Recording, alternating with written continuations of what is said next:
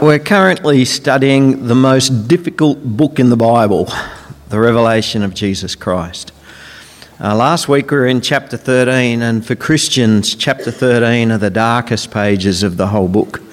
We learned about how when Antichrist comes to power, along with his minister of religion, the false prophet, that under their rule, anyone who does not worship this world leader will be excluded from trade. That means they won't be able to buy anything or sell anything.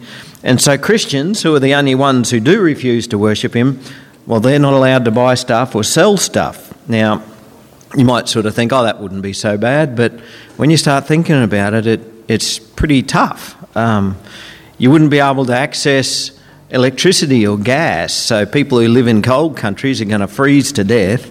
You won't be able to buy any food, you won't be able to access transport, you won't be able to pay for any health care. And few property owners who are probably going, yeah, but we'll be okay because we can grow our own tucker and we can ride a horse for transport and whatever. Well, don't be too confident because you won't have a property.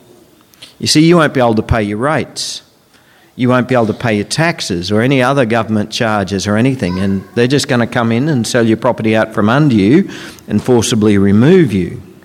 But you're not going to have to worry about that too much, because there is a silver lining to every cloud, because those who refuse to worship this world leader are going to be executed anyway. So you're not going to have to worry too much about not being able to buy and sell stuff. And so if we were to take Revelation chapter 13 all on its own, it would probably leave us feeling, well, why would I ever want to be a Christian? If this is going to be so hard on Christians, why would I ever want to start following this Jesus fella? And that's why Revelation chapter 13 is bookended by Revelation chapter 12 and Revelation chapter 14, which put all of this suffering into perspective. Revelation chapter 12 revealed to us the spiritual reality of why Christians are persecuted so terribly. It's not only a physical battle between ideologies, it's a battle which is taking place in heaven, where Satan and his demons fight against the heavenly armies of the Lord our God. It's a spiritual battle. And it's only because Satan has lost the battle in heaven that he then gets thrown out of heaven, that in his final death throes, he takes all of his fury out on God's children. And so back in chapter 12, we were given a few very important bits of information that give us an immense hope. Firstly, Satan has lost the war in heaven, and he loses overall. Secondly, these terrible persecutions are only going to go on for a short while. It is a time which has been cut short by God. Thirdly, God has not lost control of the situation. It might seem that through all of these terrible things, oh, God's lost control. He has not lost control. This is all part of God's good plan. And in God's good time, it will be concluded. And fourthly, even those Christians who do die during this terrible period of history, as with any Christian martyr throughout the ages, they go straight to glory, where they are honoured and there is no more suffering. There are no more tears to be shed, and they're with the Lord. And so chapter 12 gave us courage to get through chapter 13 and the terrible persecutions that Christians are going to suffer. And now, today, we're into chapter 14. And chapter 14 is a call to endurance.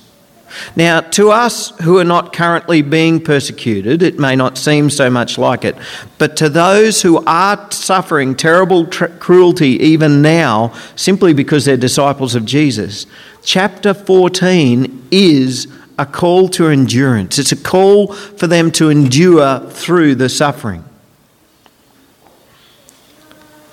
Now, the book of Revelation to us, it might seem like a terribly mixed up sort of a book.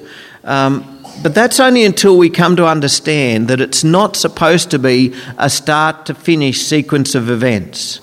It describes the same events several times in different ways. And some of you might be sick of me saying this, but I'm going to illustrate this point. I've plagiarised Philip Jensen's analogy of an instant replay that we have on our sporting events. So in footy, somebody scores a spectacular try, and we don't only see it once on the television, we see it 4, 5, 6 times from different angles, shot with different cameras. Each time we're seeing something different, but they're all recording the one event. And that's what we have in the book of Revelation. And not only that, but just like some modern movies or modern TV programs today have a flashback or a flash forward, well, that's what we're encountering today, a flash forward. For a moment, we skip ahead to the end to see what happens at the end, and we get a view of what it's like at the finish.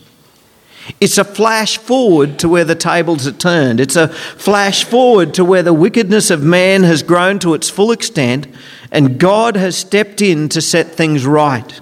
This is where the first become last and the last become first. It's a flash forward to where Satan is dealt with decisively. The wicked are punished and the righteous are rewarded. And so this is how it is a call to endurance. We're getting this flash forward. Hold on. Here's the flash forward. Jesus is coming. Endure to the end. So, with a sense of expectation, let's have a bit of a look at this flash forward as we read Revelation chapter 14. And today I think we might just take it one section at a time instead of reading it all at the front and then explaining the whole lot. We'll just take it one section at a time. And we'll begin with verses 1 to 5. Then I looked, and behold, on Mount Zion stood the Lamb, and with him 144,000 who had his name and his father's name written on their foreheads. And I heard a voice from heaven like the roar of many waters and like the sound of loud thunder. The voice I heard was like the sound of harpists playing on their harps, and they were singing a new song before the throne and before the four living creatures and before the elders. No one could learn that song except the 144,000 who had been redeemed from the earth. It was these who have not defiled themselves with women, for they are virgins. It is these who follow the Lamb wherever he goes. These have been redeemed from mankind as firstfruits for God and the Lamb. And in their mouth no lie was found, for they are blameless. Righto. Back in chapter 7, we encountered a group of people numbering 144,000. And at the time, I said many Bible scholars believe that this number is a symbolic number, as just about every number in the book of Revelation is, and that it represents the whole people of God. Okay, so the number 1,000 means a lot. There's 12 tribes of Israel representing the people of the Old Covenant. There's 12 apostles representing the people of the New Covenant. 12 times 12 equals 144, meaning all the people of God, and lots of them, 144,000. So the number 144,000 is very likely a symbolic number, representing all the faithful children of God throughout history. And here they are again. Back when we saw them in chapter 7, God was putting his mark upon his people. They were sealed. But it wasn't a mark that we can see, because the seal is the Holy Spirit. And those who are sealed by God would endure. They would conquer. How would they conquer? They were going to conquer by remaining faithful to Jesus and by continuing to be witnesses for Jesus no matter what bad came upon them. And now, with this flash forwards, we see them again. There's 144,000. We go, yeah, God has done it. God has sealed them to say that these here are going to be protected and they will make it through to the end. And here they are. They have made it through to the glory of God. Not a one is missing. Many of them were killed.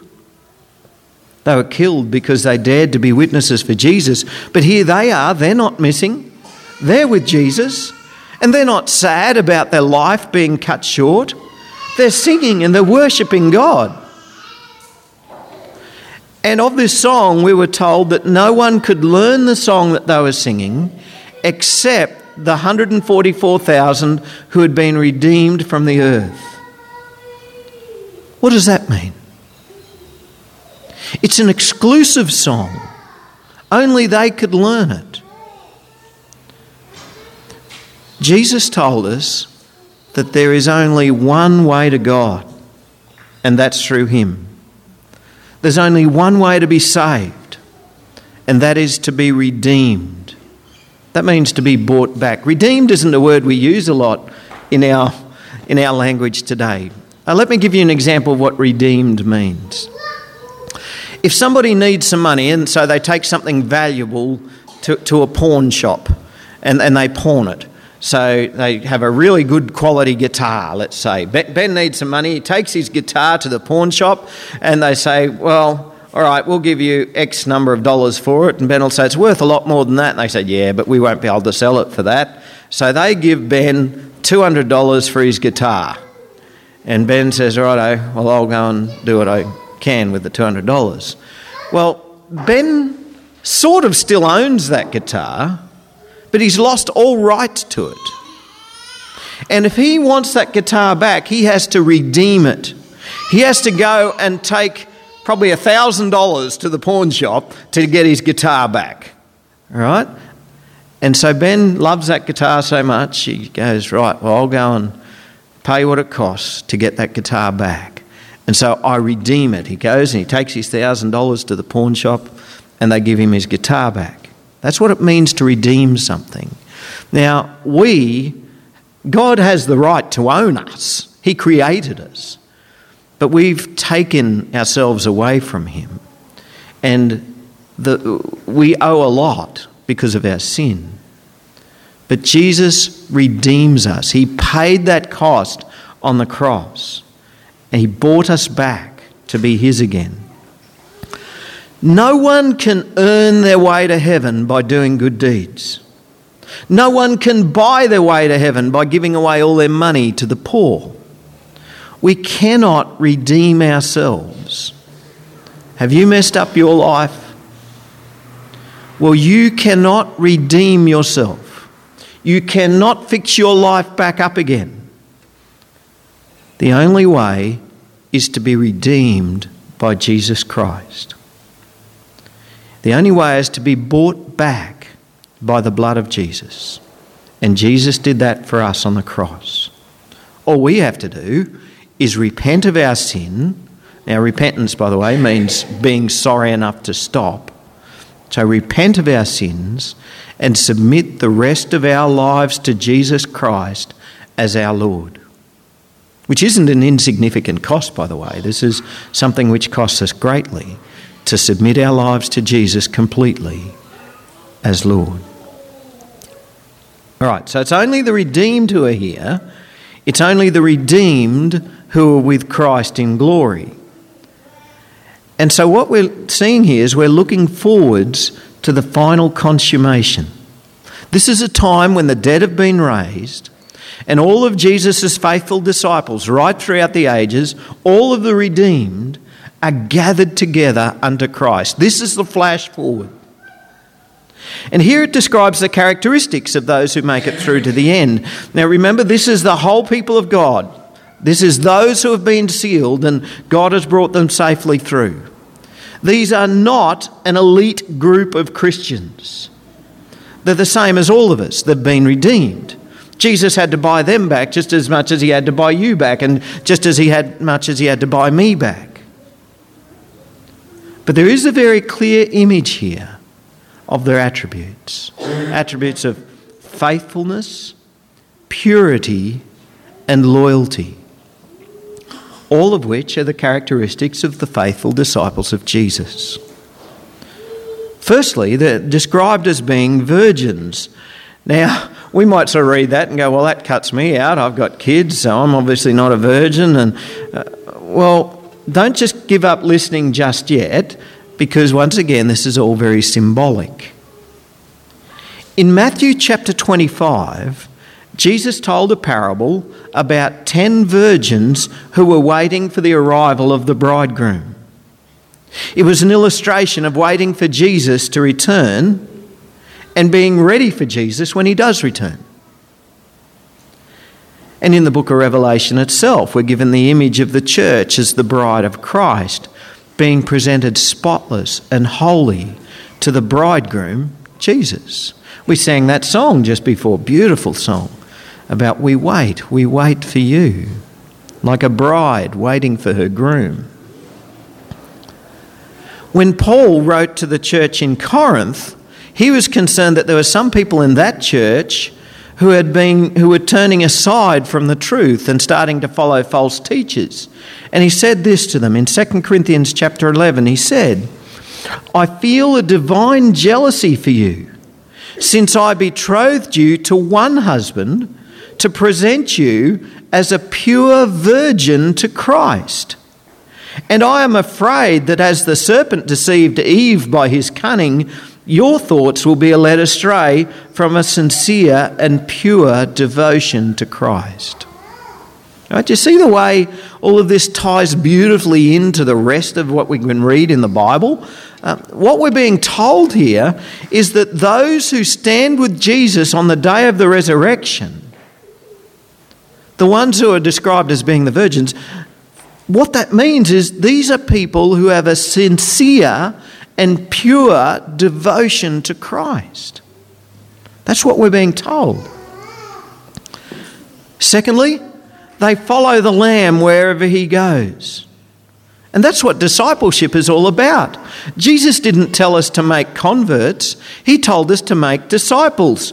And disciples are people who follow Jesus. They follow Jesus wherever he leads. Christianity isn't about making a decision one day and asking Jesus into your life and then it making no difference to the rest of your life. Those who are God's true children follow Jesus wherever he leads.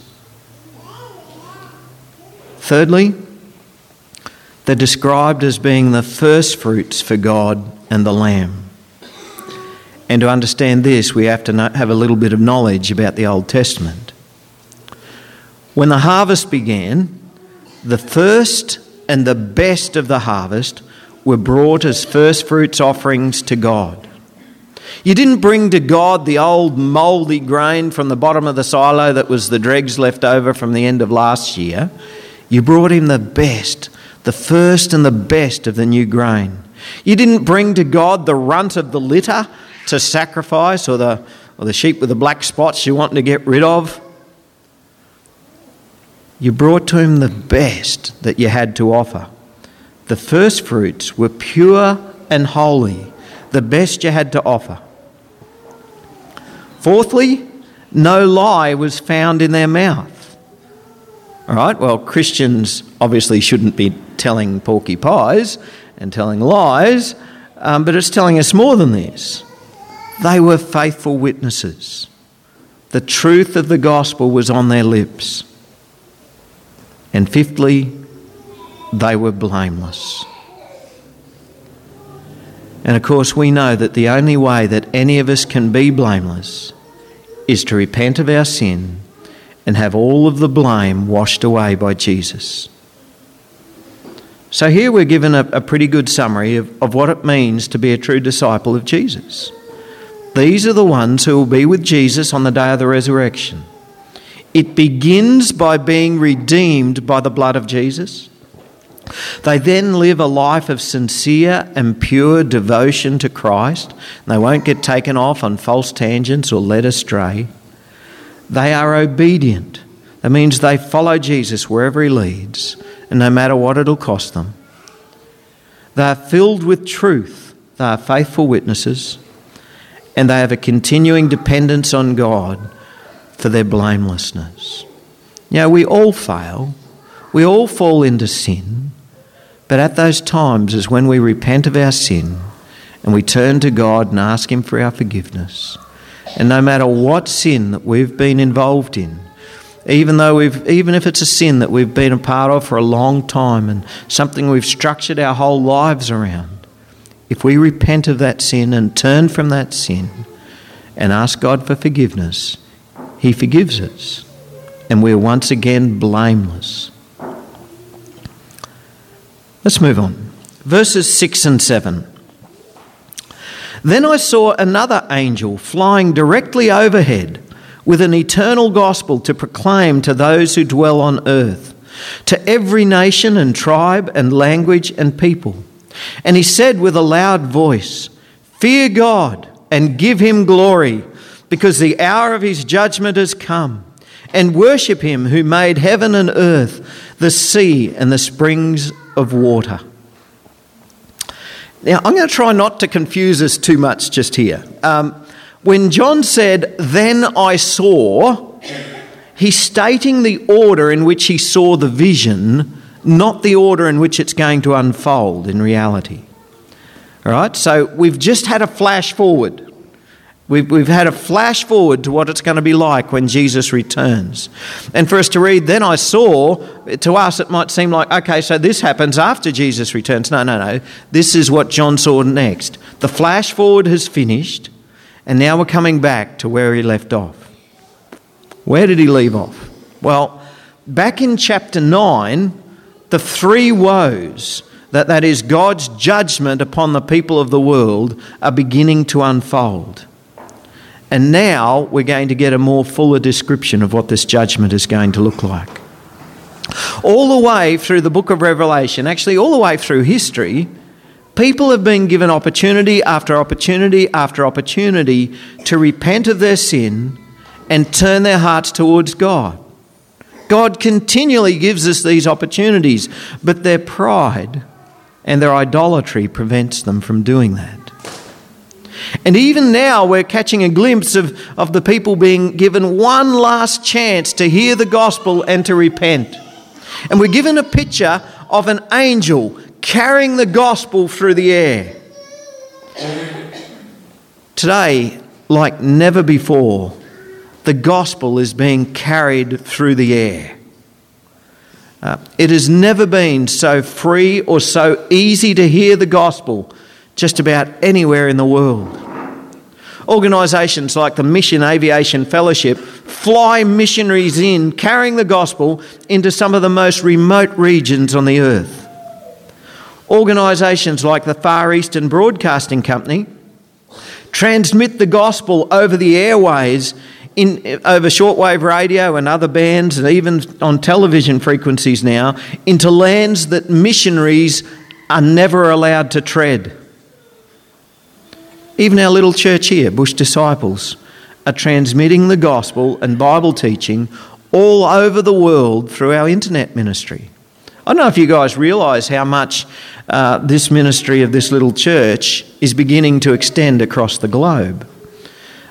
Individual messages on our podcast, that's just the recorded versions, are currently being downloaded around about up to 50 times in a week just for one message. Now, that mightn't seem like that much, but when our average gatherings are only around about 40 or less, the number of people who are actually downloading the message to listen to it elsewhere far outnumber our actual local ministry. Now, I have no idea where these ones are being downloaded, but I do know with the video messages. Our video messages are currently getting downloaded in Australia, the USA, Netherlands, Mongolia, the Ukraine, Saudi Arabia. We actually get a lot of downloads from Russia and Germany. And then there's Serbia, Romania, Poland, Norway, Colombia, Lithuania, Korea, Japan, Italy, India, Ireland, UK, France, Spain, Taiwan, the Czech Republic and Brazil. That's places that are actually not just going to the site, but actually downloading messages. Now, and we're small fish in a very big pond. Like, we're a tiny church, an unknown church, and yet these messages are being downloaded in these sorts of places. Imagine what the big, well-known churches, how much they must be getting downloaded in places. Today, like never before, the eternal gospel is being proclaimed to every nation and tribe and language and people. Sadly, though, even though it's being proclaimed, many still won't listen. But I want us to notice what the gospel is and how it begins. This eternal gospel begins with fear God. Very often the gospel that gets preached today is God is love, and it's left at that. But before we can fully experience God's love, first we have to fear God. This is where we have a healthy, awe-filled respect for God. And largely the fear of God has been completely lost from our society. And yet the unrepentant have a very good reason to fear God. This angel flying overhead is carrying the gospel. Now, the word gospel simply means good news. And part of this good news is his proclaiming the coming judgment of God. Preachers who dare to preach on the judgment of God are not very popular today. Actually, I suspect they've probably never been very popular. After all, who wants to hear a message of impending doom when we could have a message that, like most people want to hear, you know, a positive message where we can hear good tidings and a message that's going to pump us up and make us feel really good and help us to excel in our lives. Now, I've got to tell you, though, I don't enjoy preaching or teaching on the judgment of God. But if I don't do it, then I've been negligent in my duty as a preacher.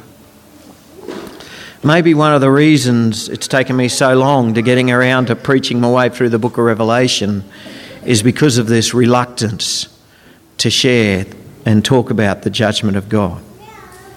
But here, the gospel, which means good news, is fear God, give him glory, worship him as creator. Why? Because the day of judgment has come. The time is coming when every knee will bow before Jesus as Lord.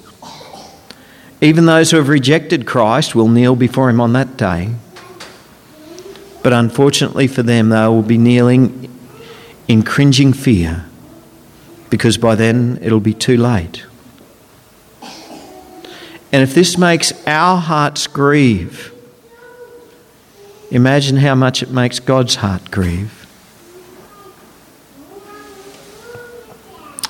Verse 8, another angel, the second, followed, saying, "Fallen, fallen is Babylon the Great, she who made all nations drink the wine of the passion of her sexual immorality." I'm not going to say much on this one today because in a couple of weeks' time we're going to be hearing more about the symbol of Babylon and what it represents. But at this point I'll just say this. Babylon, the city of Babylon, is a symbol of idolatry, prosperity. It's a symbol of world trade and immorality. It's an image of greed and indulgence and corruption. And essentially, it's an image of worldliness. And we're all tempted into worldliness. Not one of us are not tempted to follow along the paths of worldliness. And that's what Babylon is symbolising. And as God judges the world, the collapse of Babylon and all of its wealth, the world financial system, which is something which Christians are already shut out of, by the way, is going to be part of that judgment. But we'll leave that for a couple of weeks' time when we get to that more fully. Verses 9 to 13.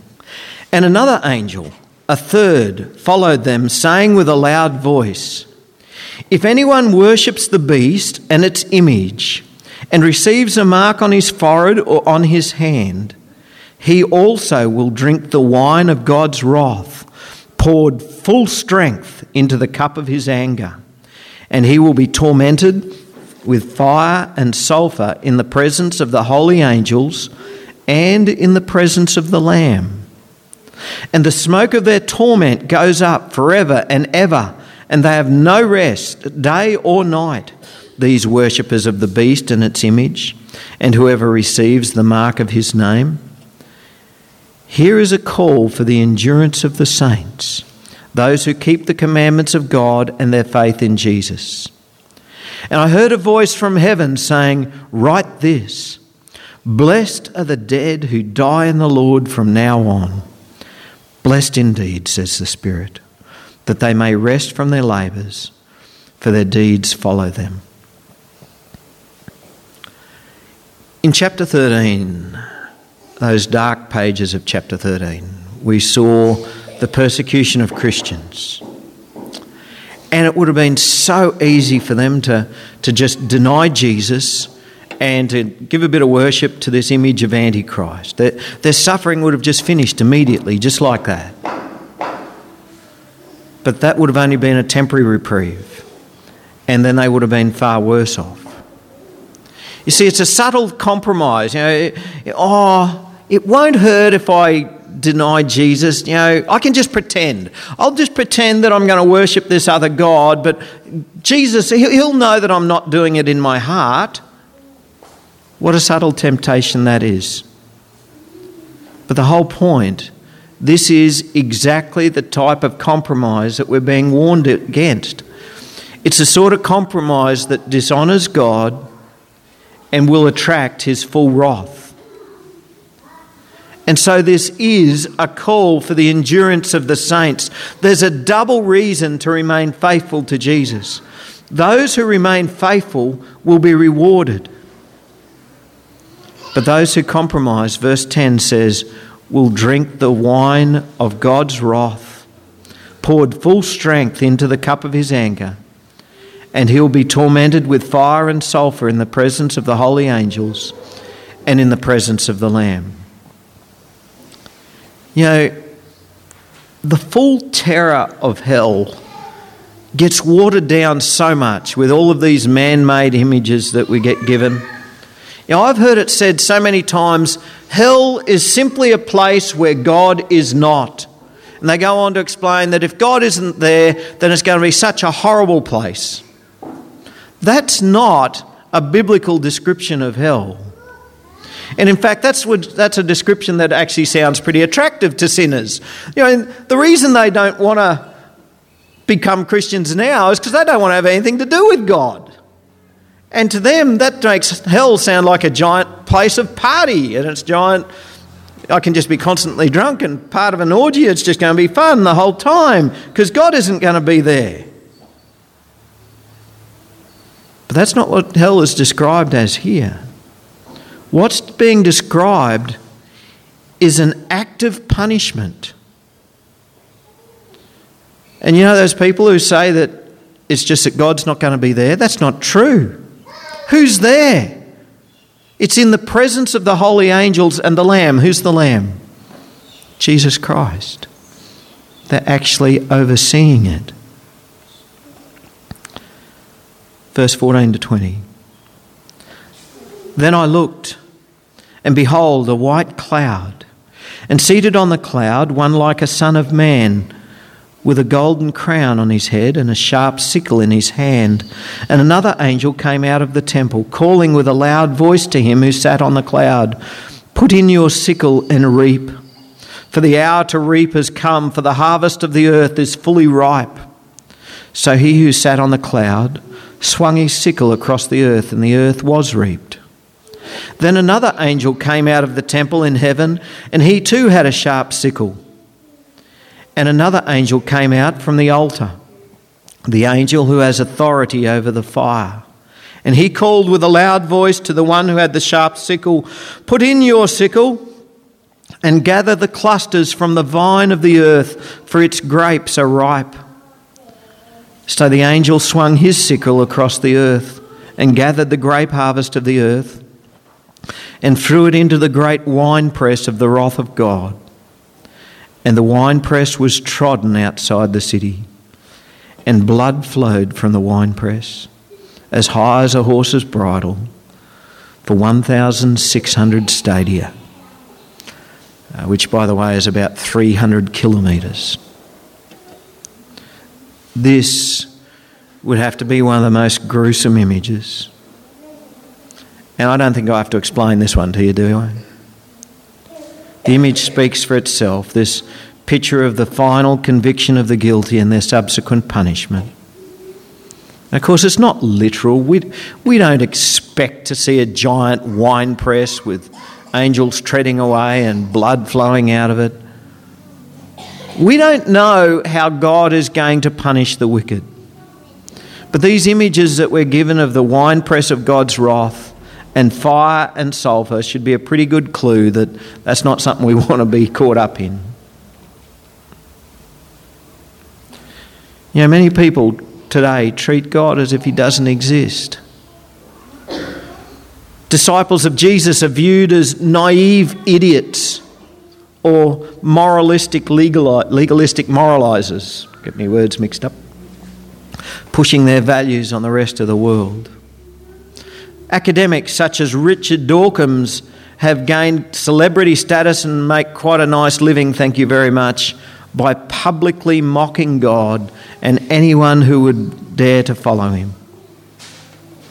And the world's wickedness just continues to increase and increase with the attitude that if there is a God, he's left the building. And God allows this to continue. He seems to allow it to continue with impunity, no consequences for their actions. For now.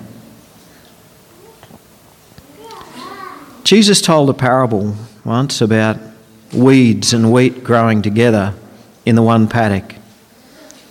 And then the time for harvest came and they were both harvested. The good seed was gathered into the barns and the bad seed was burned. Oh, how terrible it will be for those who don't repent while there is still time. And the thing is, we don't know when the time's up. Which is why, as Christians, we are called to endure. And which is why Jesus told so many parables telling us to be ready when he returns. You know, all of those parables that Jesus told about the return of him all had one thing in common. That it was, he was a long time coming. And he was a long time coming. And so people stopped living as they should be living. They stopped living as if Jesus was going to return at any moment.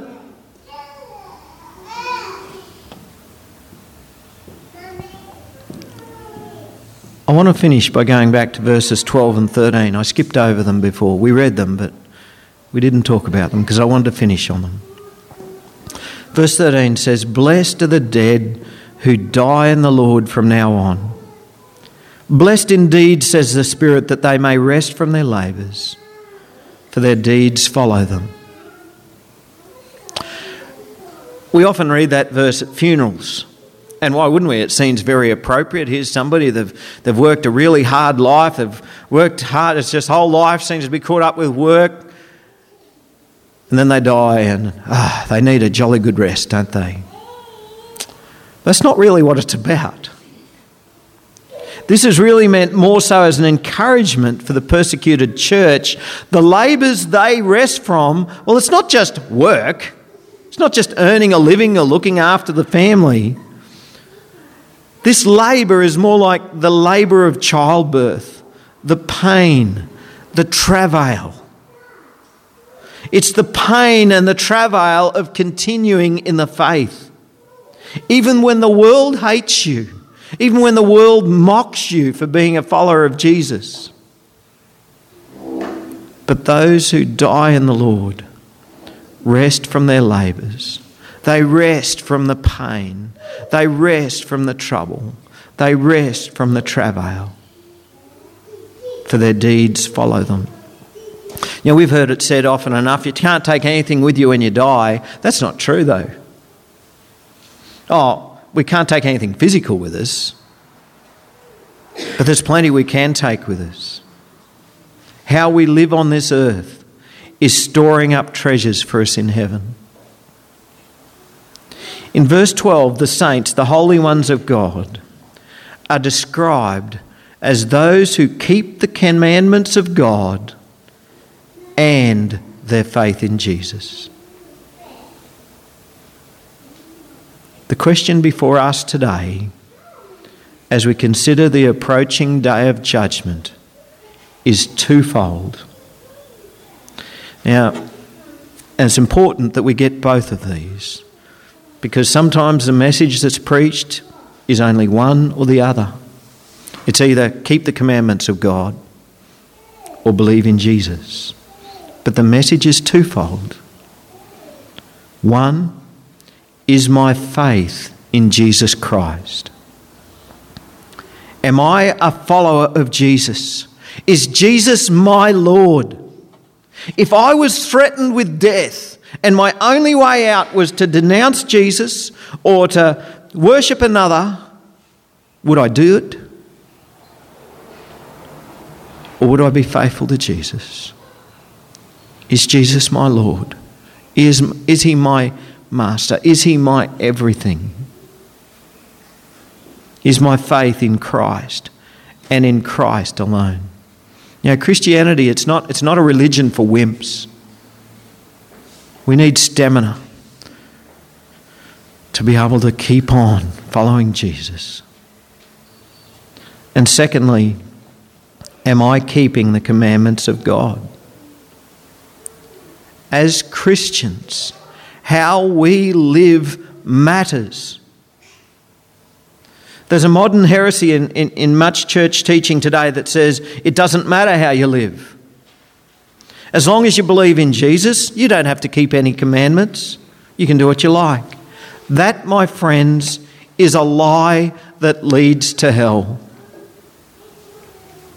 It matters very much how we live. And on Judgment Day, will we be numbered amongst those who compromised? Will we be among those who compromised in their morals? Will we be among those who compromised in their beliefs? Will we be among those who compromised in the way they speak? Will we be among those who compromised in their truthfulness? Will we be among those who compromised in our witness for Jesus? Or will we be among the faithful, pure and holy, singing a new song before the Lamb of God and his throne? Well, it's been pretty heavy going today. I'm glad you could stick with us. And there's more to come yet. But let's pray. Heavenly Father, today we want to thank you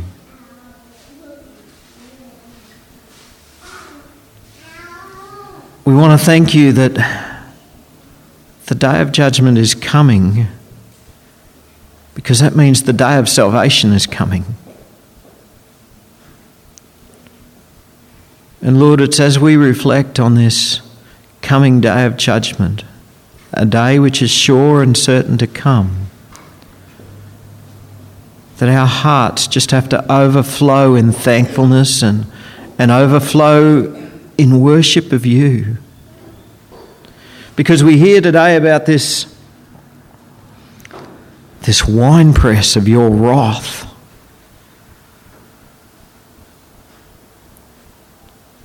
But Lord, as we begin to understand the way that you redeemed us, we begin to understand that Jesus was trodden in that winepress of wrath, that we would be free from it. A river of blood flowed from the foot of the cross at Calvary, so that our blood wouldn't flow from the winepress. This is indeed good news. And Lord, we cannot be anything other than humbled that you would do this for us. that Jesus would die for us, that you loved us that much. And so we thank you and we praise you. And Lord, I pray, we pray, that you would give us strength and courage to truly live as your disciples, not compromising in our behaviour.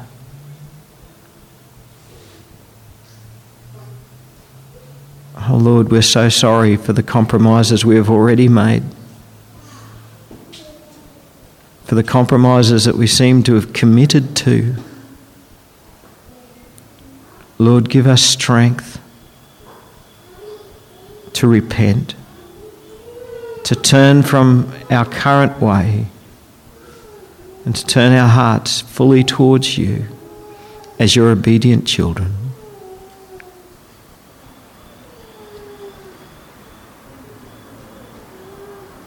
As the words of that song go, like a bride waiting for her groom, will be a church ready for you.